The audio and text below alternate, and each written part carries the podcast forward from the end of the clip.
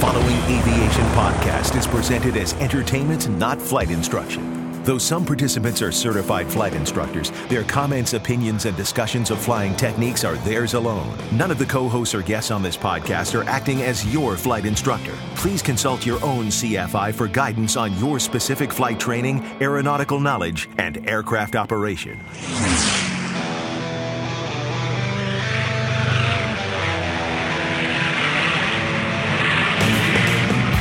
Is the Stuck Mic Avcast, an aviation podcast by thepilotreport.com about learning to fly, living to fly, and loving to fly. Episode 21, a recap of Women Fly It Forward. Carl attends planes, trains, and automobiles. Wine deliveries via airplane. Len's Alaskan Super Cub ski plane adventures. Our picks of the week and more coming up now on this edition of the Stuck Mic Avcast. Now, here are your co hosts Victoria Neuville, Rick Felty, Carl Valeri, and Len Costa. Welcome, everybody, to episode 21 of the Stuck Mic Avcast. I'm your host, Len Costa, and joining me on the show today, as always, are the usual groups of aviation ne'er do wells. Starting Okay. first with Carl Valeri. Okay, we have to do something about this little intro thing. Go ahead. You don't know? Well, I got to look up ne'er do well now. Oh, you don't. Okay. anyway, Carl, starting with Carl Valeri. Carl, how you doing today? I'm doing wonderful here from Plant City Airport, watching airplanes take off and land. Plant City I'm Airport. the- What's going on there? The, we are having planes, trains, and automobiles, and uh, we're transmitting here live. Planes, Trains, and Automobiles is being put on by the local Chamber of Commerce, and they have some really cool airplanes out here. Antique airplanes. The one that I like the most, of course, is the uh, Ford Tri-Motor. They're going to have uh, plane rides for kids doing Young Eagles flights. They're going to have also some automobiles, some antique and classic cars, and they're going to have trains like Lionel trains, people that collect trains. Oh, and I can't forget there there's going to be a whole group of radio controlled airplanes uh, flying around, and I'll be out in the field talking to some of these folks and interviewing them. It's uh, it's a real family friendly event. Uh, there are lots of kids out here. It's going to be lots of rides and things to do and and uh, things to eat and uh, just uh, it's uh, pi- people are piling in right now. I'm located at the end of the runway, and thanks to our sponsor, the Keel and Curley Winery. It's a winery out here in uh, Plant City, and we're actually transmitting, or I am, from uh, their their mobile hangar here. Right here, it's they have a Cherokee Six. They actually in the state of Florida they move wines around, so that's kind of a cool job, and I just appreciate them. They're the Keel and Curley Winery is kind of interesting. They're like the Napa Valley of Tampa Bay, if you can imagine that. And uh, if you do ever fly in here to, to Plant City, it's uh, just a short ride away. Of course, just go there and uh, if you mention the Stuck Mic Avcast, they'll give you a discount on wine. Ooh, discount? Yes. So you have to fly into Plant City. It's a great. And by the way, Plant City Airport is not far from Lakeland Sun and Fun. So uh, it's just down the road. So if you want to go down to Lakeland and check out the museum there, you can do that. And as I'm speaking, I'm sitting here watching the uh, Ford Tri-Motor taxi out to take off. So you might hear them uh, taking off here in just a minute. Oh, right on. So we're on a little bit of a uh, sound seeing tour this morning, I guess. Yes, seems Very that way. That's for sure. Very cool. And Victoria, tell us this morning uh, you're podcasting from uh, IFR from the hills of Frederick, Maryland. Uh, what's going on? Yep, I'm just sitting looking out the window of our office and I cannot see a thing past our deck. So, not a good day for uh, me to go flying, that's for sure. Oh, bummer. Uh, Rick, my friend from Boston, what's going on? Well, if Carl wants to pot up the uh, the Ford Tri-Motor, we could listen to that. Is it going by, Carl? Is, is that it, Carl? Do Yeah, I I'll, that I'll the let you know when it's Okay, cool. Yeah, so? I'm I'm uh, I'm outside of Boston here, and it, where it's still kind of unseasonably warm. Although today, definitely getting back into the normal groove of of temperatures, but it's been kind of wild up here. Awesome. And uh, I'm Len Costa here, podcasting from the uh, back patio of Hostel Obispo in San Luis Obispo, California, the happiest city in America. And this may have been a mistake because it's like 40 degrees out and my fingers are frozen. uh oh, you have a lot to talk about today, so I hope you can. hope Yeah, you- right? uh, May- yeah. Maybe I'll keep me warm. yeah, there you go. But uh, so if you hear the birds chirping in the background, yeah, I'm enjoying the uh, back patio life here out. And well, maybe the sun will, will peek over the roof and warm me up today. Let's do the pre flight. quick announcement today. Victoria wanted to share the results of her Women Fly It Forward event that we just recently had. Uh, Victoria, tell us a little bit about the success of that day. Oh my goodness, it was so much fun. I think we had a total of uh, 28 airplanes flying, um, a total of 244 women within five and a half hours. So we broke our record by 60 um, from what we flew last year. So that was really exciting. Um, Sarah Freiher from Flying Wild Alaska came all the way from Alaska to talk with all our future women pilots, and so did Jane Wicker from Jane Wicker Air Shows. And we even had a UH 1 uh, Huey fly in from the US Air Force. So there were so many great people um, to talk to, and all the girls really enjoyed the event.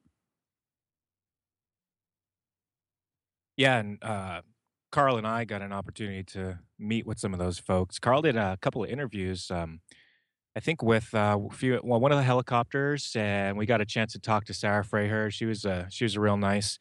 Um, that was It- awesome. you It's know, great. I'll have to apologize though about the video there. Uh, I actually I was a little bit excited when I was interviewing Sarah, so it was a little bit off there. Did you get the shakes? The camera, well, the Uh, I camera got angle. so- When I showed up, he Talking was like pointing it to the sky. Yeah, it went she, a little she bit was up there, so but I, great to talk to. She's really She down was. to She's earth, radiant, so super friendly. passionate. So Mhm.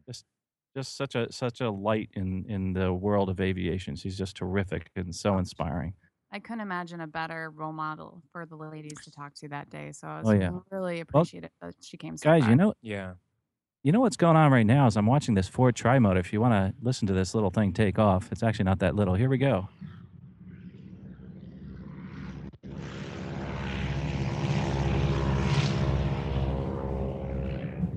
Gosh, that thing's beautiful. Sweet. Wow.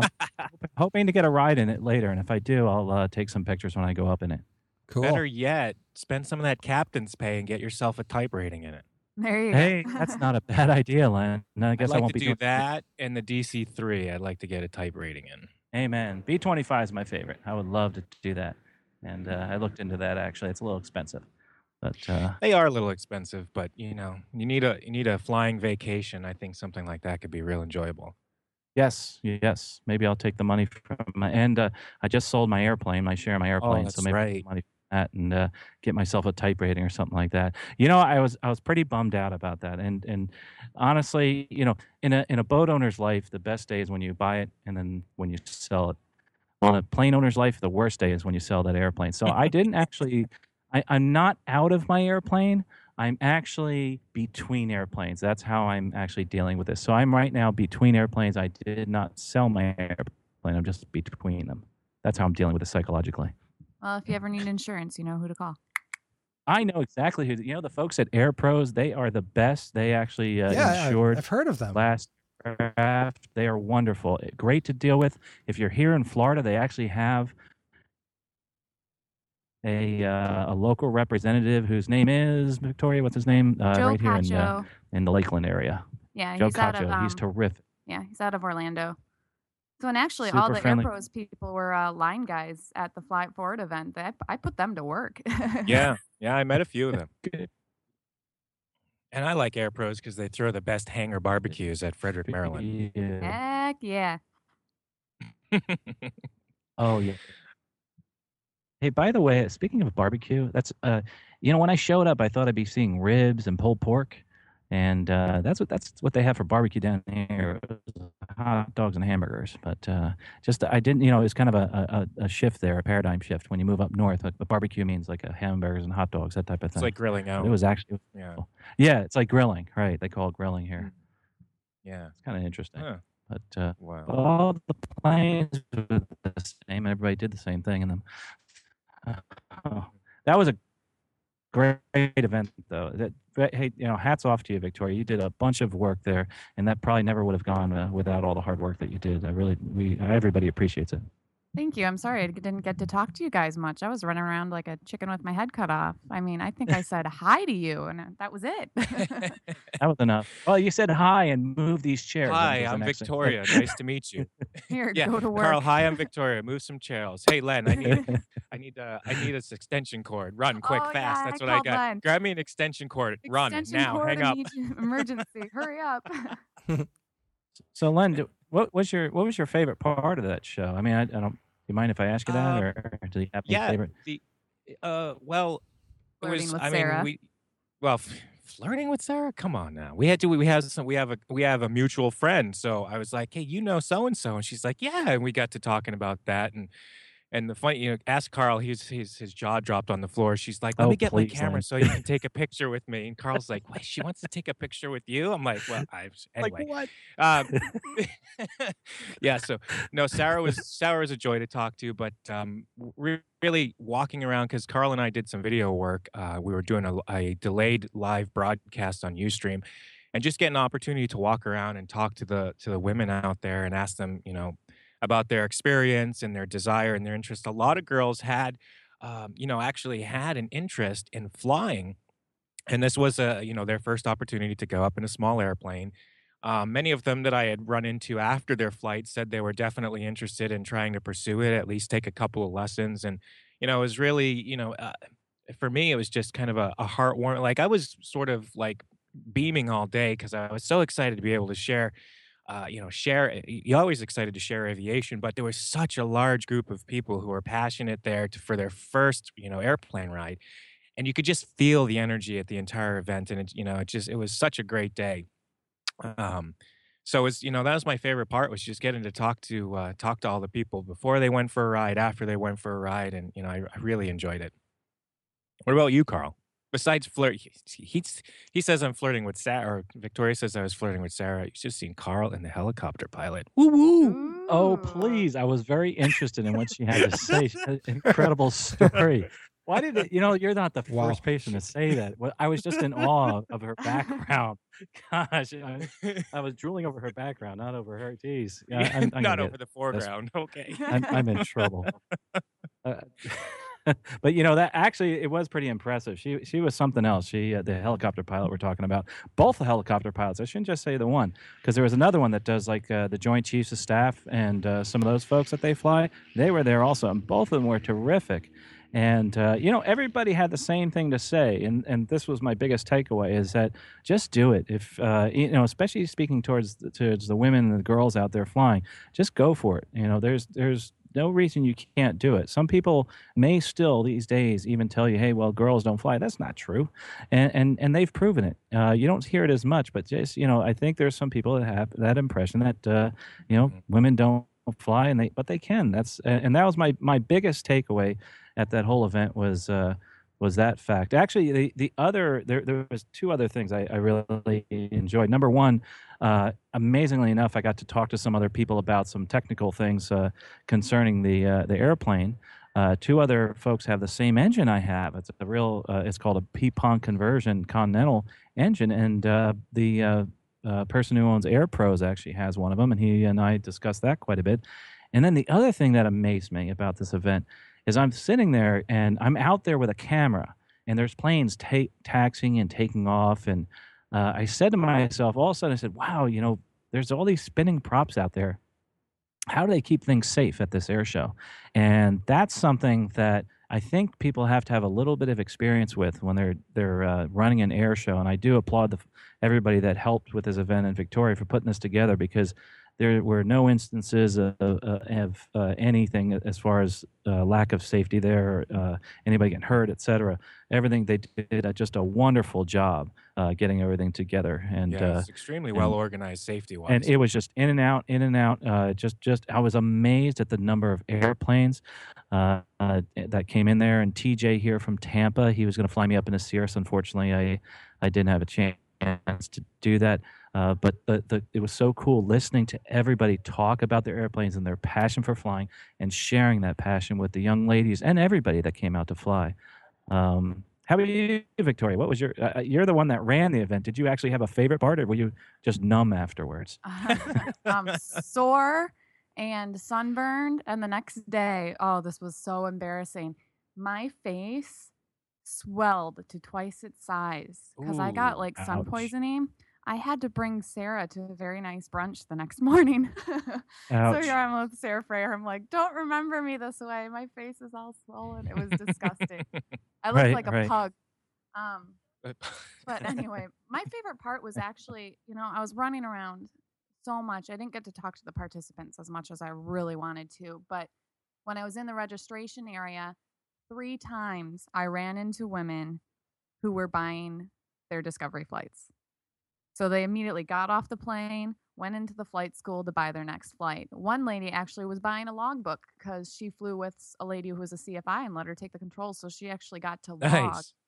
She got to log her flight and she got her husband to come back and they each bought a Discovery flight and they're going to start flying. Wow. Wonderful. So, I mean, those are the stories I'd love to hear. I think a total of six Discovery flights were fl- uh, sh- um, purchased that day. So it's really exciting to see what will come out of this. Yeah, You know, but that- those that are is a couple exciting of to- people I bumped into. Oh, sorry, go ahead, Carl. No, I was going to say it's so exciting to see all those young kids come by. As a matter of fact, I have a few that just uh, walked up just now. You guys here for for the air show and to go flying today? Yeah. Are you guys going to try to get an airplane ride? Yeah. I'm too scared. You're too scared. Why? and what's your names? Robert. Yeah, guys, they came over. Actually, they're admiring the little airplane we have over here with the, the. It's a Cherokee Six, and they wanted me to take them up flying. If I had the keys, I would take you guys up. But boy, I tell you, there's a whole bunch of planes over there that uh, that you can go in and uh, take rides in. Uh oh, mom's calling. They're taking off. Guys, thanks so much. Take care. Mom says, "Get away with from the man with the microphone." With the microphone, talking to himself. But that's Oh. that's what's exciting about you know the women fly it forward and these type of events is just seeing all those people come out to fly. Sorry, I just had to interrupt you there. Oh, and uh, just one last note about Fly It Forward. Um, all the awards will be um, announced in April. So, who won the most female pilot friendly worldwide award, the most dedicated CFI, the most dedicated pilot, all that stuff will be announced in April. So, hopefully, um, by our next episode, I'll let you guys know. Cool. Very cool. Now entering cruise flight. I gotta, I gotta say, I've had, I've been, I've been slacking. Uh, I, I know there's been a few, few questions about the Alaska flying trip from folks, and I figured, well, maybe it's finally time now. It's been like two months since I went there, and I've had a lot of questions from folks, uh, you know, through uh, through the last couple of months about my trip up there. So I'll just give you a little brief synopsis. Uh, in February of 2012, I had. Um, some vacation time from work, and I spent uh, nine of those days of vacation I spent up in Alaska doing some ski plane flying in a Super Cub. Now, this wasn't actually the the first time I'd been up to Alaska. I went out there in August of 2012 for the very first time to fly the same Super Cub, but at that point it was on uh, bush wheels. Has anybody flown in a Super Cub or flown a Super Cub uh, for my co-hosts? Nope. No, no. No. No. What uh, what tail wheels has any of you flown? I flew a Pitts and uh, Super D. Uh, Oh, Citabria. Super D. Citabria. Okay, Carl. Uh, let's see, Cap 10B and Super oh, I Decathlon. flew that one too. Yeah. The It's awesome, isn't it? I got my en- tail wheel endorsement in a Super D, but I did a flight in a Cap 10 up in Nashua, actually, Rick, Ah, um, through Daniel Webster at Oh, the time when they were there. I went for a ride in the Cap 10. It's just a cool airplane too. Um, so that, but yeah, so I went up, awesome.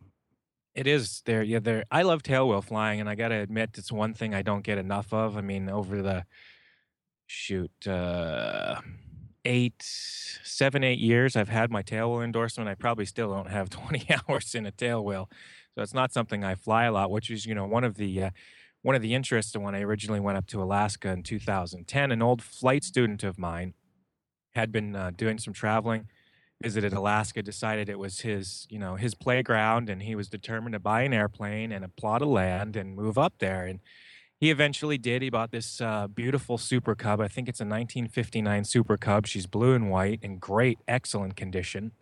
It has a uh, upgraded engine, 180 horsepower. It comes standard with 150, but he's got the 180 horsepower uh, engine in this. He also has a climb propeller on it, and uh, I might be getting the size wrong, but I think they're 31 inch bush wheels. Um, so they're pretty big Tundra tires. And so when, when I found out uh, um, that he was going to be up in the area, he also flies for a living. So he said, You know, I'm going to be up in the area for a couple of months in Alaska this summer. You should come visit me. So I said, Well, you know what? I'm definitely going to do that. So I went up in the summer of 2010 and uh, got to my you know my first experience doing some bush flying in Alaska, and I learned a lot of cool things up there. I mean, there's so much more that goes into it. I mean, if you've seen some of these videos on YouTube from the guys like Long uh, Long Props and Big Rocks, uh, they do a lot of uh, Alaska videos, but um, there's a lot of technique that goes into it, a lot of technique that I had no idea. And, and so, a few of the things that I learned out there um, were, you know, you don't when you're doing bush flying, you don't just go. I mean, you you can land wherever you want to land, but you can't. Uh, you can't just you know fly by pick a spot and boom you're down there's a whole process that goes into it and so my friend cj was explaining this to me while we're in the air and basically when you're picking a landing spot i mean you're going to survey it and most of the time this we did the same thing in ski so you know i'm going to give you a little bit of contrast between summer flying and ski flying but we would um, we would fly oh we would you know when we found a landing area we would overfly it probably three or four times in each direction kind of surveying the land to see if there's any uh, what kind of obstructions or log you know sometimes you're landing on a gravel bar you you know you want to get down and see if there's any logs or anything in the way. Um, so we do it you know we're doing a couple of passes back and forth. Again same thing in the ski plane you're surveying surveying the ground and um, after that after about three or four passes you generally come back down and you'll touch down very gently with the uh, the main wheels and you'll drag the landing area to get an idea of um, the you know the surface and whether or not it's hard or soft especially if you're landing in grass and there's been a lot of rain recently. So you drag the wheels through and you keep the tail up you're under power but you sort of just drive down the surface and get a feel for what's going on. Again we did the same thing in the snow when you're coming in because there's some you know one thing with snow is it covers a lot of stuff underground so you don't know if there was uh, you know uh, frozen ridges or rocks or anything. So it may look like a flat surface on the top, but when you actually touch down, if there's some frozen things underneath, you know, it could be either a rough ride or too dangerous. So you drag, you know, you drag the uh, drag the wheels or the skis through the uh, through the area. One, so, we did it anywhere from like one to three times. Sometimes that, like in the snow, we would pack it down two or three times before we'd come in for a final landing.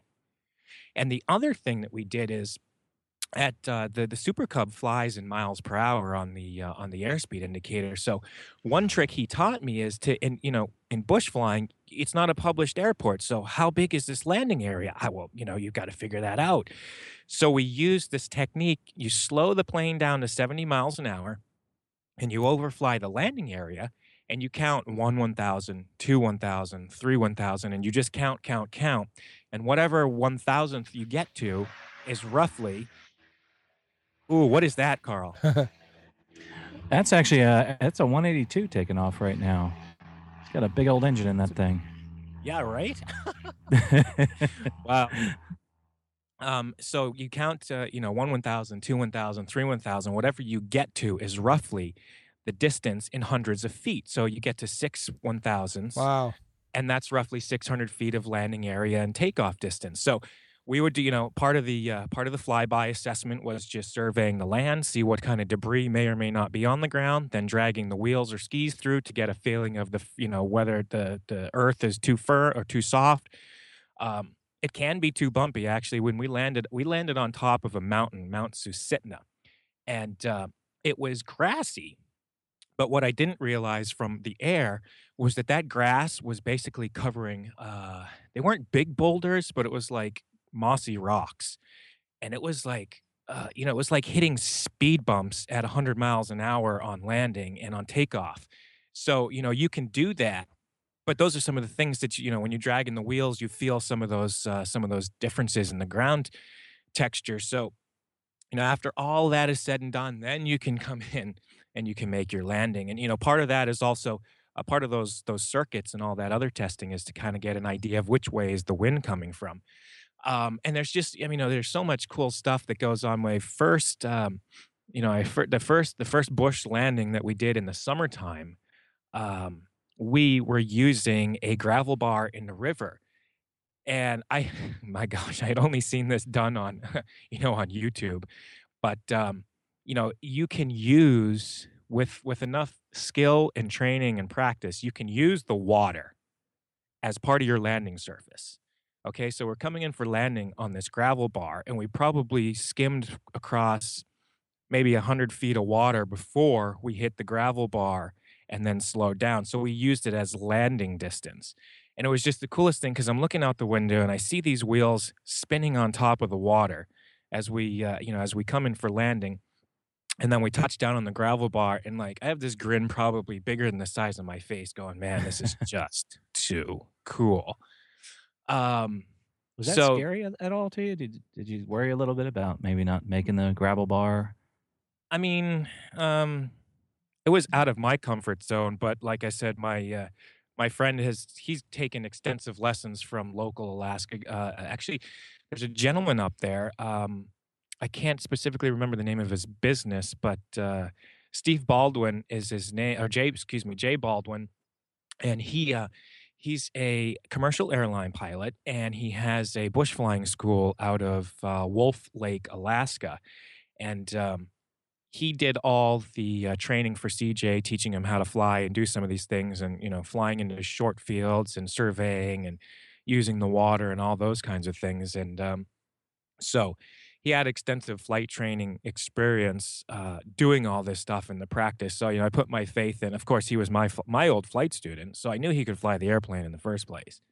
Um, and then he had uh, you know this experience from these other from these Alaskan bush um, bush pilot instructors. So it was uh, it was it was like I said, it was a little bit out of my comfort zone as a passenger because you're like, wow, I've never done this before. But you know, I had a lot of faith in uh, in my um, my friend who was flying, and uh, and so I and I learned a lot of things. And I actually, my very first uh, my very first bush um, bush landing was on a separate gravel bar. One of them actually up on the Knik Arm part of the Knik River, and um, we've got uh, there's there's an actual runway in the gravel bar, kind of marked out by cones. So it's a pretty common uh, pretty common area there. So um, you know, I did my first bush wheel landing there on on the gravel bar, and uh, you know, I did about six or seven passes around on the gravel, and it really wasn't uh, it really wasn't you know any different than landing on um,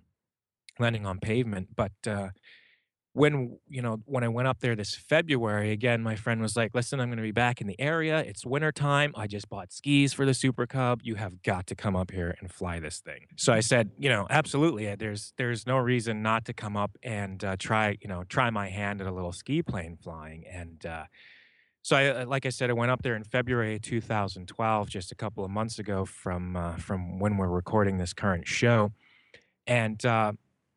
Uh, the uh, what what he has done is uh, he got these uh, skis and retrofit uh, the airplane for these skis, and uh, so he's on. Um, the aircraft is is housed on a private runway. Uh, it's a it's a fly-in community. It's a grass runway. There's probably about half a dozen houses um, on this little fly private fly-in runway, and uh, so we would go down there every morning and uh, the very first morning we went down there, I mean, there's this whole process to winter flying in Alaska that, you know, you think to your sort of, well, you know, it's probably the same in the lower 48, but, you know, I he had some tools and some equipment that made things easier for us up there. And for some of the, uh, you know, listeners that might have been following my adventures online on Twitter, uh, there was a, actually was my pick of the week in the last episode, but the uh, Northern Companion um, portable engine preheater, and just just briefly touch on that again. It's it's basically a piece of uh, stovepipe ducting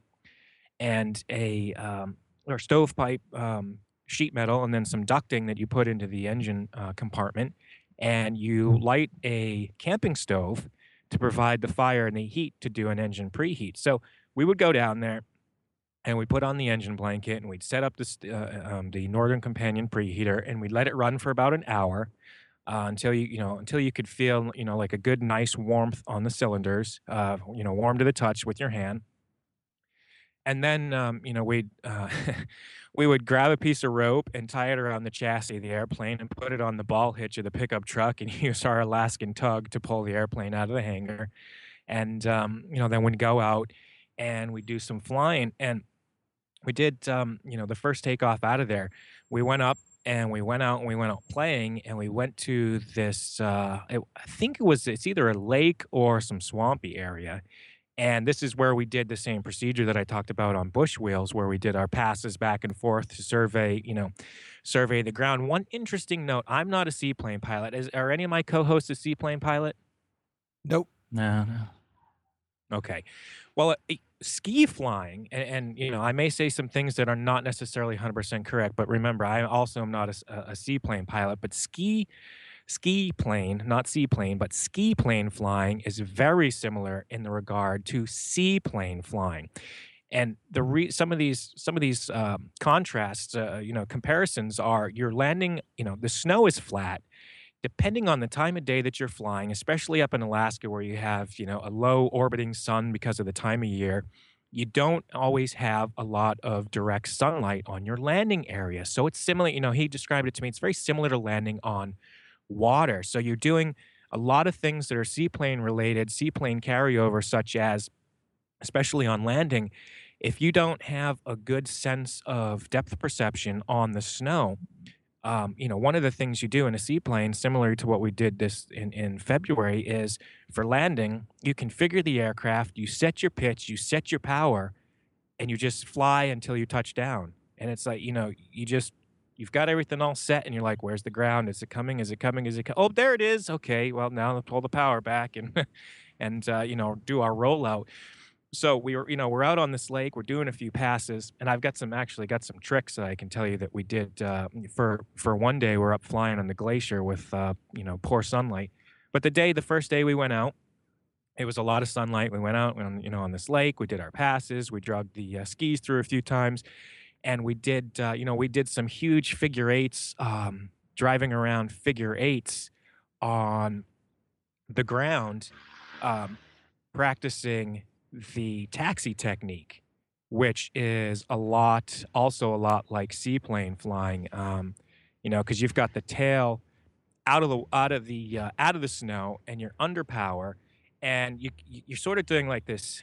It feels like it from from the back seat of a, of a tail wheel. It's you know, it feels like I'm getting thrown to the outside. So it's kind of like this this um, sliding sensation. So you're under power and you're turning the tail wheels off the snow, and so you've only got the you know the two front skis back and forth, um, you know, to to get you through the snow. So um, you know we practiced our ground taxiing down there on the lake, and uh, you know, fl- I mean, the flying is no different. And it turns out that uh, later in the week, I got an opportunity to take a couple of flight lessons with an instructor, and so I hopped in the front seat of the Super Cubby and uh, out of um, Talkeetna, Alaska. I, f- I flew with a gentleman up there, and I got my opportunity to, uh, you know, f- take some actual lessons in the um, in the ski plane, and some of the things I learned up there. Now, I mean, you guys are probably like, what what's one of your common questions? Okay, that airplane's on skis. What do you think? How do I stop? Right? Right, right. Um, w- well, you you don't, and Yeah. I I Nice. learned I learned that the hard way when I couldn't make it around one corner and when I couldn't steer away from an oncoming aircraft.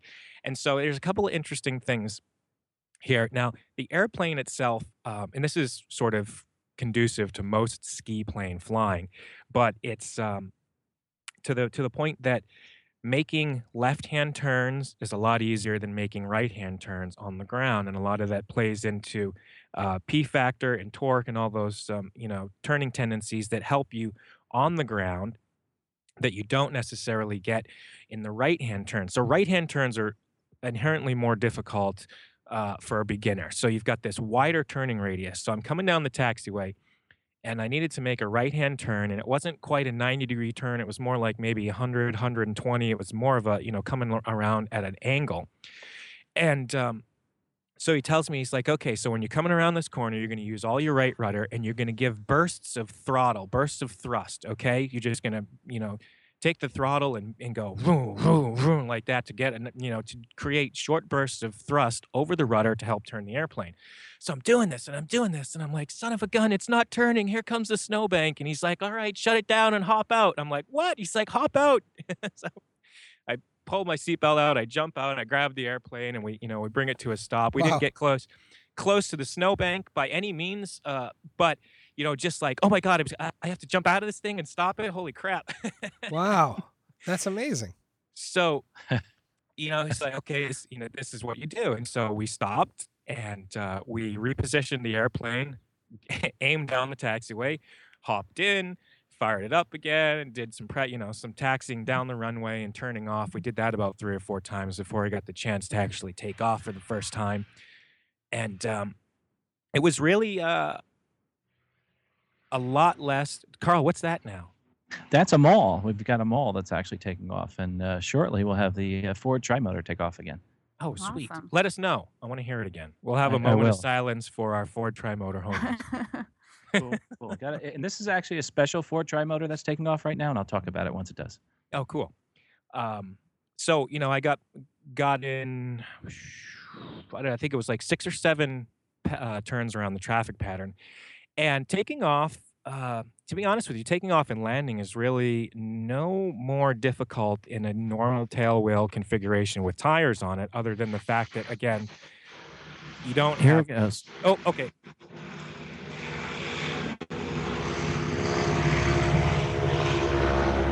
Wow, that's a that's a beautiful sound, and uh, you know, I, hate to interrupt you with all these planes taking off, but this actual this trimotor that just took off, this is actually a genuine 1929 Ford trimotor, and we are really blessed to have them here today. This is uh, the AirVenture Museum's uh, 1929 Ford trimotor that you may have seen. And actually, if you want to actually fly in a piece of history, you can actually fly in this uh, Ford trimotor. It does a tour around the United States, and actually, it starts here. The tour starts here in Plant City, Florida, and continues on. And if you're interested in taking a flight, go to airventuremuseum.org and uh, slash Ford Trimotor, and you can actually book yourself a flight. They're they're booked up through uh, the 25th right now, but their next stop's down in Sarasota, and they make a tour all throughout uh, Naples, Fort Myers, uh, just basically throughout the Florida area. So uh, so yeah, get yourself a ride in an actual piece of history.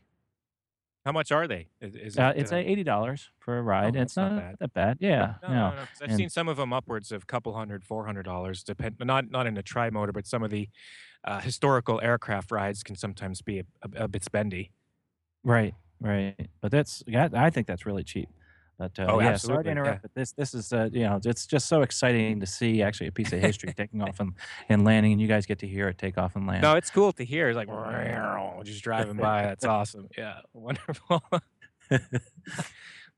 this this could But be the most Alaska. sound interest. Yeah, it might be the most sound interesting podcast with all these all these things, different things going on in the background. But uh, Gotta love um, airplane noise. Oh, absolutely. Um, well, yeah. So you know, I went. I was in Talkeetna, and I got the opportunity to again fly with an instructor. The, the you know really the takeoff and landing is no different than in a normal tailwheel configuration with tires, except for the fact again there's no brakes. So what's interesting is there's there is enough friction obviously within the skis to be able to slow you down to a taxi speed.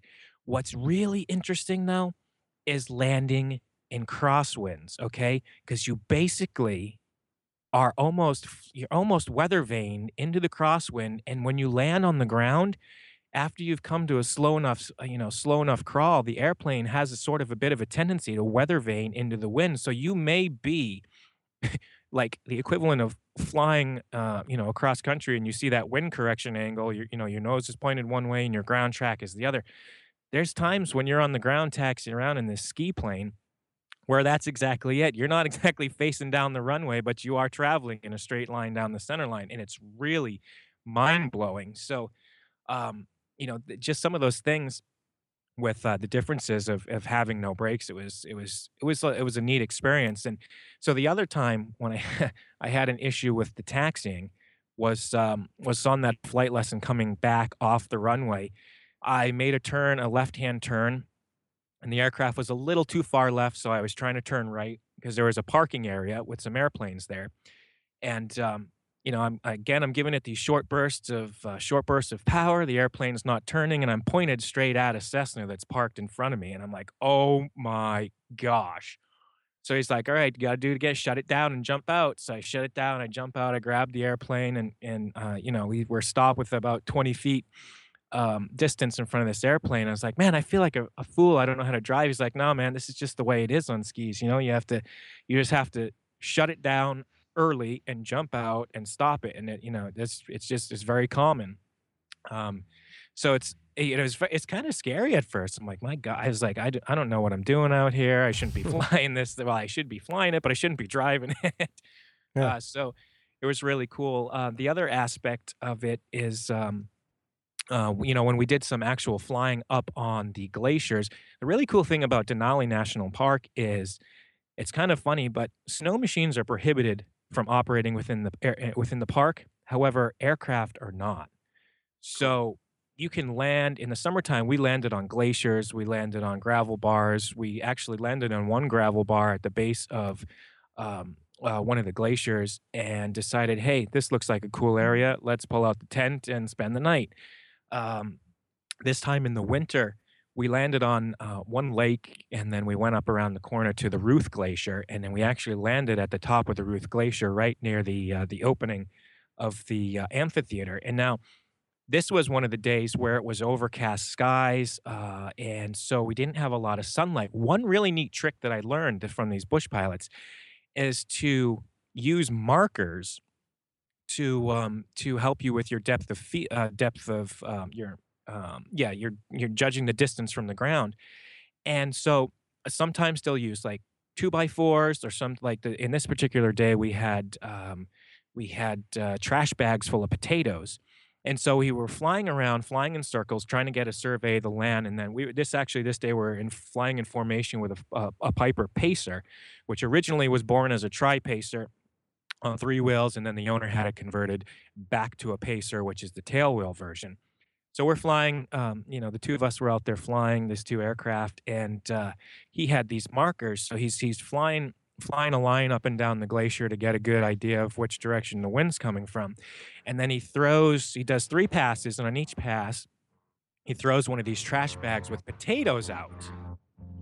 Now, what that does is it lands on the surface of the snow. Okay, so we had these three markers that were in a line, and it lands on the surface of the snow to give you a visual reference for judging your height above uh, you know, above the ground. Because in this instance, in the overcast sky with no direct sunlight, we had no idea. I mean, it's very difficult to tell, you know, just exactly how high you are. So, again, sometimes they use two by fours to make an. If you drop the, you know, like a two by four in the snow, it sort of makes an indentation, or you can see the two by four. We were using these sacks of potatoes, and uh, we use that to land on the glacier as a visual reference. So, again, um, I don't know if you can use markers like that in seaplane flying. Maybe you could throw some buoys out or something that floats. But uh, you know, just a lot of really cool things that I learned out there about flying. Um, and I do have a lot of video, and I still haven't edited it all. I'm very sorry for that. I'll be working on that very soon.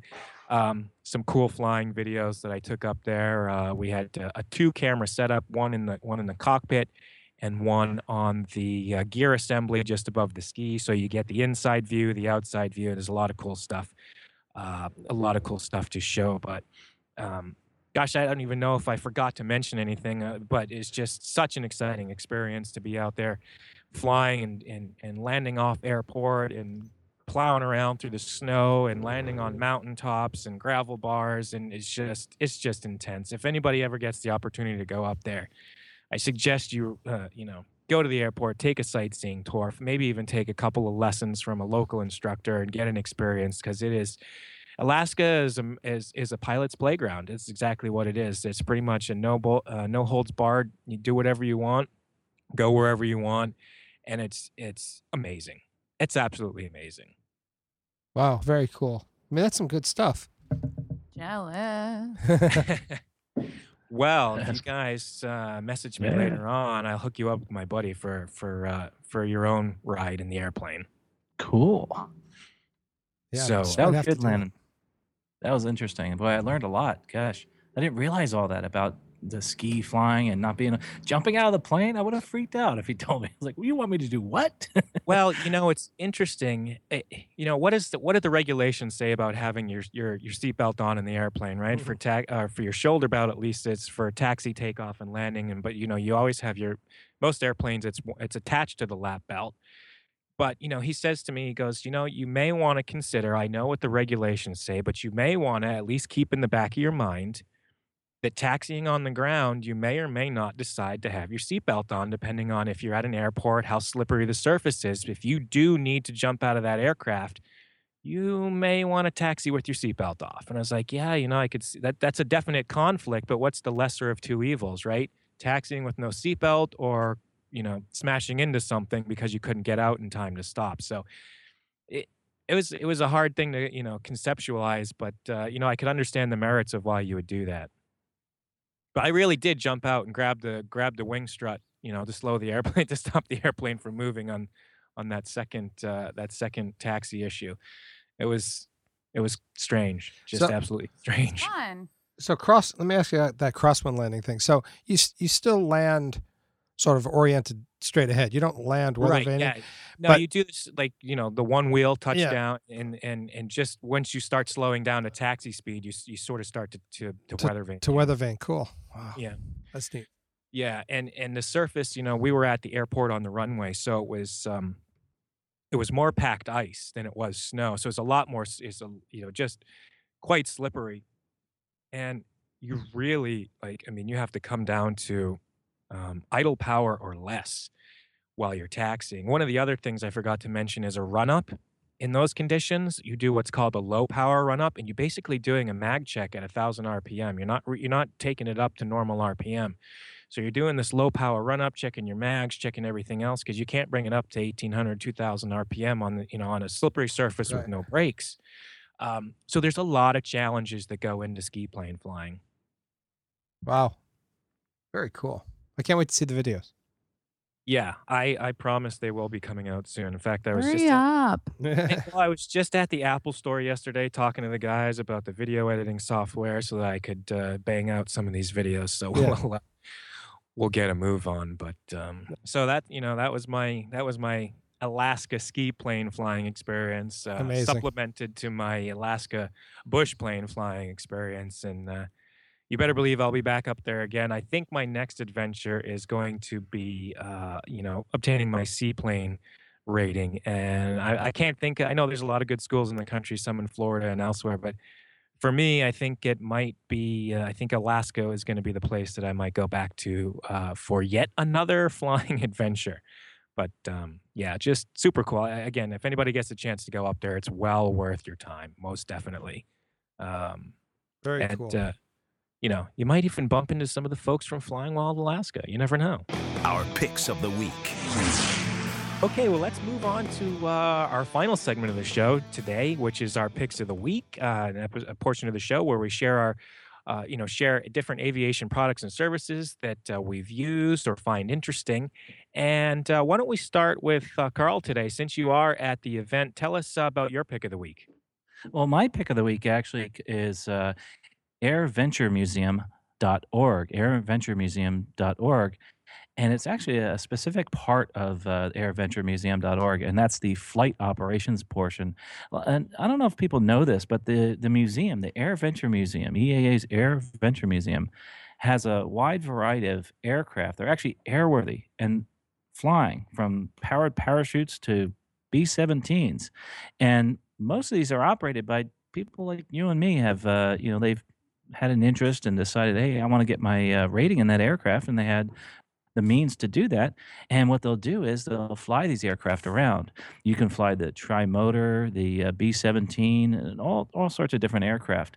The uh, one in particular, of course, is the one that's flying here that I'm interested in. That's the uh, the actual 1929 Ford tri-motor, and this thing is beautiful and uh, just it's it is immaculate, just like they say uh, in their advertising. It's uh, and and to go up in this thing, if this is on your bucket list, you need to do it and just go, go out there and uh, click on book your flight. They're doing a tour right now, actually in uh, March and April through the uh, and uh, even parts of May through the Florida region. So if that's uh, something that you'd be interested in, I'd I'd highly recommend it. It's only eighty dollars. Gosh, you could have a flight lesson that costs more than eighty dollars, and this would be well worth it. So again, it's airventuremuseum.org/slash Ford Trimotor.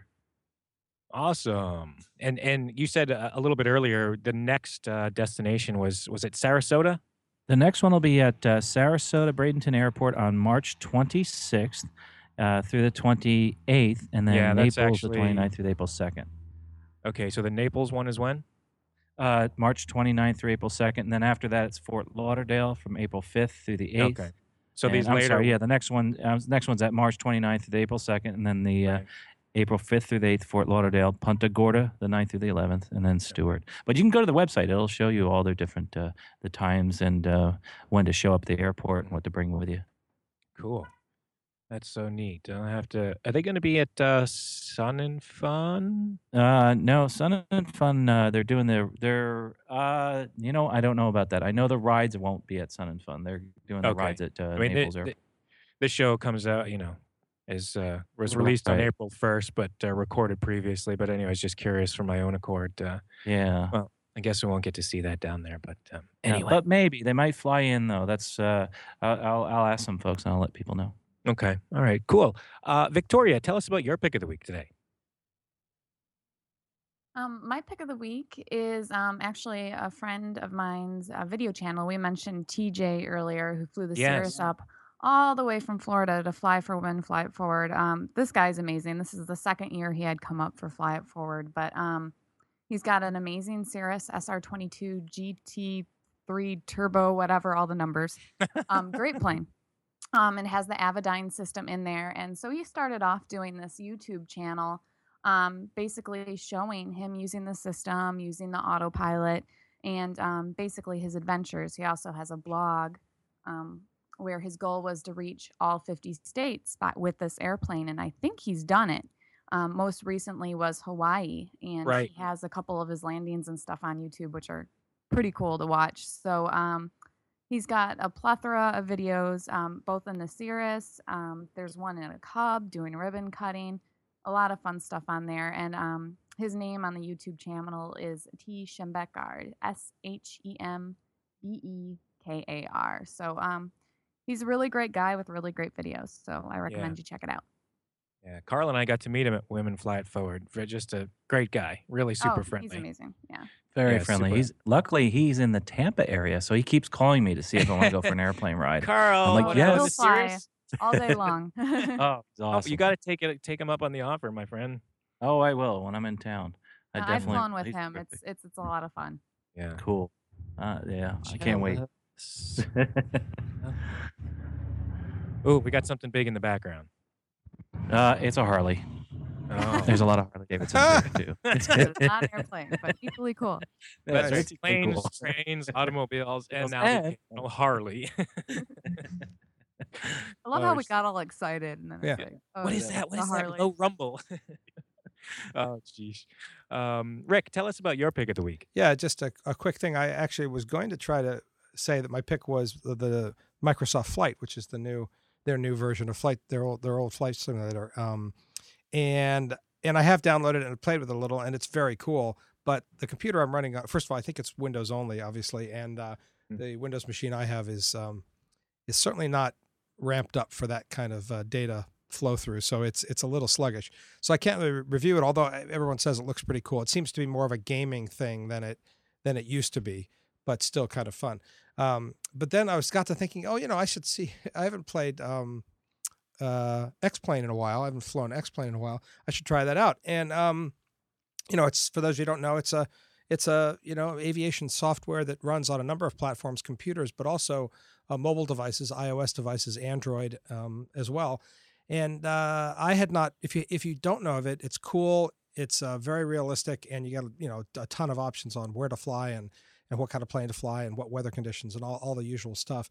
Um, and they had changed a few things since I uh, had uh, used it. And one of the things I noticed was you have a sort of an independent rudder control um, down at the bottom of the screen. So you, it's a little more realistic in terms of how you can how you can set up, say, crosswind landings and, and play with them using the rudder. So um, I just hadn't talked about it before, and I, I think it's a great software and um, recommend it. And the, the new the new um, iPad display looks pretty sharp on that. So that's my pick. Yeah, and, and how about a quick uh, plug for yourself? You just upgraded from iPad one to new iPad. Yes, Quick, that- quick thoughts. That's a flag for myself. Congratulations, Rick.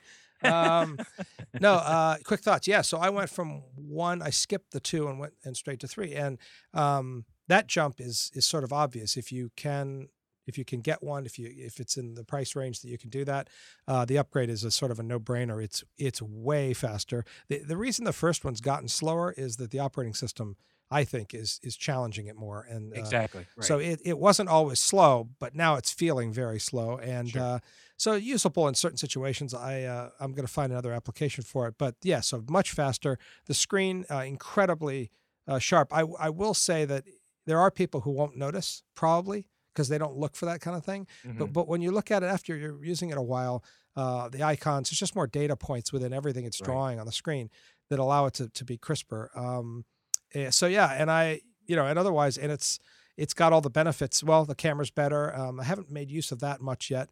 Uh, but better than than the second one, and then everything else is very similar structurally. It's the same, essentially the same shape and size. So, Yeah. um, yeah. So if you have two, it's probably worth checking one out to see if you think you need to upgrade. Uh, oh, I know. I should also say that the speeds on the um, at least through AT and T on the 4G LTE are um, pretty screaming. I mean, it's oh yeah. yeah, it's like I mean, I, I it was I measured Wi-Fi against it, and it was it was it was close. I got So- as high as about 19 Yeah. megabytes download and 10 or 12 upload on LTE, and I'm like, whoa! Life at LTE speed is Yeah. it's boring when I'm on 4G again. Right. I mean, I, it is. It is a point where you start to think now. I'd, now I may want to pay AT and T for the privilege of of teth- of tethering. Right now, I haven't Uh-huh. ever done tethering. I have. Yeah, me neither. I have an. I have the original plan, and we. I was able to con- keep converting my original plan, unlimited plan through them, Right, and uh, yeah. that's cool. But but boy, that speed, it's almost like you're walking around with Wi-Fi everywhere, which is pretty cool. It's it was impressive. It's definitely impressive. Yeah. And of well, course, the data the data gets used faster, so you're going to need a big plan. You know, it's going to start costing more. yeah, and all that, but it's anyway. possible. So yeah, Uh, and we may talk a little bit more about it in an upcoming episode once because because not all the uh, aviation charting applications have been updated uh, Right. visually to reflect the new screen but we'll you know we'll talk about that when uh, that happens yeah. Didn't um, ForeFlight did right? they are working on it I, and we tweeted out uh, on release day some of the you know some of some of our observations and they Okay. tweeted back to me and a few other people that they're in the midst of their update to to utilize the uh, the, the new screen real estate Yeah, so that'll be cool because it's pretty Yeah. crisp, and if they can put more data yeah. in there, it's pretty yeah, amazing. for sure. Cool. Um, cool. Well, uh, uh, tying into a little bit, my pick of the week, tying into a little bit with the Alaska trip. Uh, like I said, I filmed a lot of video up there, and um, ooh, we've got. Can you hear those fire engines? Oh Yeah, my god. Yeah, a little bit. anyway, sorry for the interruption. Um, Lots of excitement. the, I know the benefits of podcasting outside, but uh, anyway, uh, the Alaska trip, we did a lot of uh, video, uh, f- uh, filming with video, and and as I've talked about previously, you know, my GoPro Hero One, my GoPro Hero Two, uh, as picks of the week here on the Stuck Mic Avcast. Um, one of the limitations of recording with a GoPro in an airplane is when you use the camera facing forward through the propeller, you get what's what, what uh, some of us refer to as prop artifacting, where you don't get that nice circular um, blurred disc. You get, uh, you know, depending on what kind of camera you're using, you'll get different uh, different levels of of prop artifacting, where sometimes it looks like there's a black bar going horizontally up and down through the screen, or depending on you know on what kind of camera you're using, you'll see the blades individually look like they're spinning through, uh, you know, at real slow motion. And uh, what I did was, uh, you know, it's like, you know what, this is just unacceptable. This camera is so phenomenal, and the, and the imagery that it takes is so phenomenal, but it's got some limitations. I did some research, and uh, I came up with some ways to modify the GoPro case to use it in an aviation environment to um, to eliminate that prop artifacting. And what you'll see in some of these Alaska videos is an actual demonstration of the case in use. Um, and I have sent it out to a couple of uh, close friends on Twitter, uh, modified their cases for them as a as a as a group of beta testers to to get their feedback. Uh, and when I do get the final product, I will you know share that online so you guys can check it out. But we have uh, you know a successful modified case that provides um, perfect vision through your propeller that you can use with your GoPro Hero and your Hero 2. So, uh, you know, it's something I've been working on for a couple of months now. Part of the reason I went up to Alaska is, well, you know, besides ski plane flying, I had to test my new toy. So, Of Uh, course. and you went you to know, Alaska. what? It, yeah, why not? Right? Why not? it's like that one time I went to uh, England just to have some beer, but uh, that's a different story. Len's No, living the life, isn't it? for he? the Yeah. day. Yes. There's there. I've been to uh, I've been to the UK a couple of times just for 24 hours to go hang out with friends for a beer and then come home. Nice. But anyway, the benefits of airline pilotry. Yeah. So uh, you know, I'll share the uh, link for this uh, uh, when it is up for sale. They- but um, they look great. I mean, it is, it is, it solves that problem, and, and that's and that's a huge thing because it's. I mean, I think there's some people who think, well, whatever, but it just it's not what you see with your eyes. So when Right. you're presenting a flight to someone and it's video, it's distracting. Some of It those, some of the sometimes the prop looks curved. and you know, so it's it's just not right. if you use your iPhone in the airplane, oh yeah, I just started researching how to modify those cases so that you can get an iPhone case and use your iPhone. Dun, do the dun, same dun. thing for iPhone, exactly. so stay Um, tuned for more information. Stay tuned for more information. Oh, that's cool. The after landing checklist. So uh, wonderful. Well, um, anybody else have anything to add uh, before we head off the show today? Uh, actually, Carl, you wanted to thank our uh, Oh, yeah. sponsors. Yes, uh, the the folks at Keel and Curley Winery, uh, who's just right down the road from Plant City Airport, where I am today. They are my sponsors here at the event, and they are very nice to let me uh, use their their hangar here. And one thing that they're going to do for our listeners, or anybody that's actually flown in or flies into Plant City to take a tour of the winery, they're going to give us a, a discount. So mention the Stuck Mic Avcast or mention the fact that you flew in because, of course, you can't sample the wines when you go there, but you can go on the tour. They also have some free, uh, they have live music on uh, Friday nights. It's just a simple little, uh, I think it's a $5 cover or something like that. And uh, and they will, if you take the effort and come out, they'll give you a big discount on uh, on wine. I don't know exactly what the discount was, but um, it's Keel and CurleyWinery.com. Definitely the uh, they're award-winning wines. Uh, they're blueberry wines, and they have some other varietals. Uh, you'll see some uh, some other uh, juices coming from California. So uh, just a wonderful place to go. Uh, and Keel and Curley Winery again. They're the they're our sponsors today. The Napa Valley, the Tampa Bay.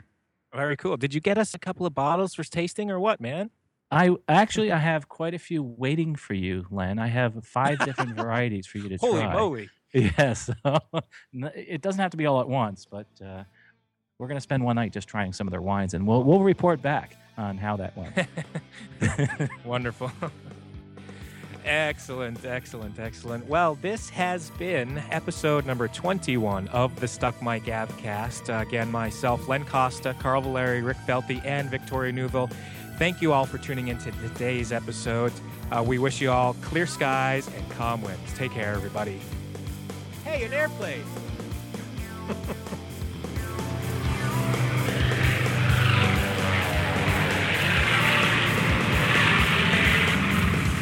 You've been listening to the Stuck Mic Avcast. Members of the Stuck Mic Avcast may receive compensation for products or services mentioned during the podcast. Compensation may be received in the form of, but not limited to, referral commissions, free products, or service trials. Our opinions and views are never influenced by any compensation, and you should always perform your own due diligence before purchasing any products or services mentioned during the show. The Stuck Mic Avcast is an aviation podcast brought to you by thepilotreport.com, a Len Costa production.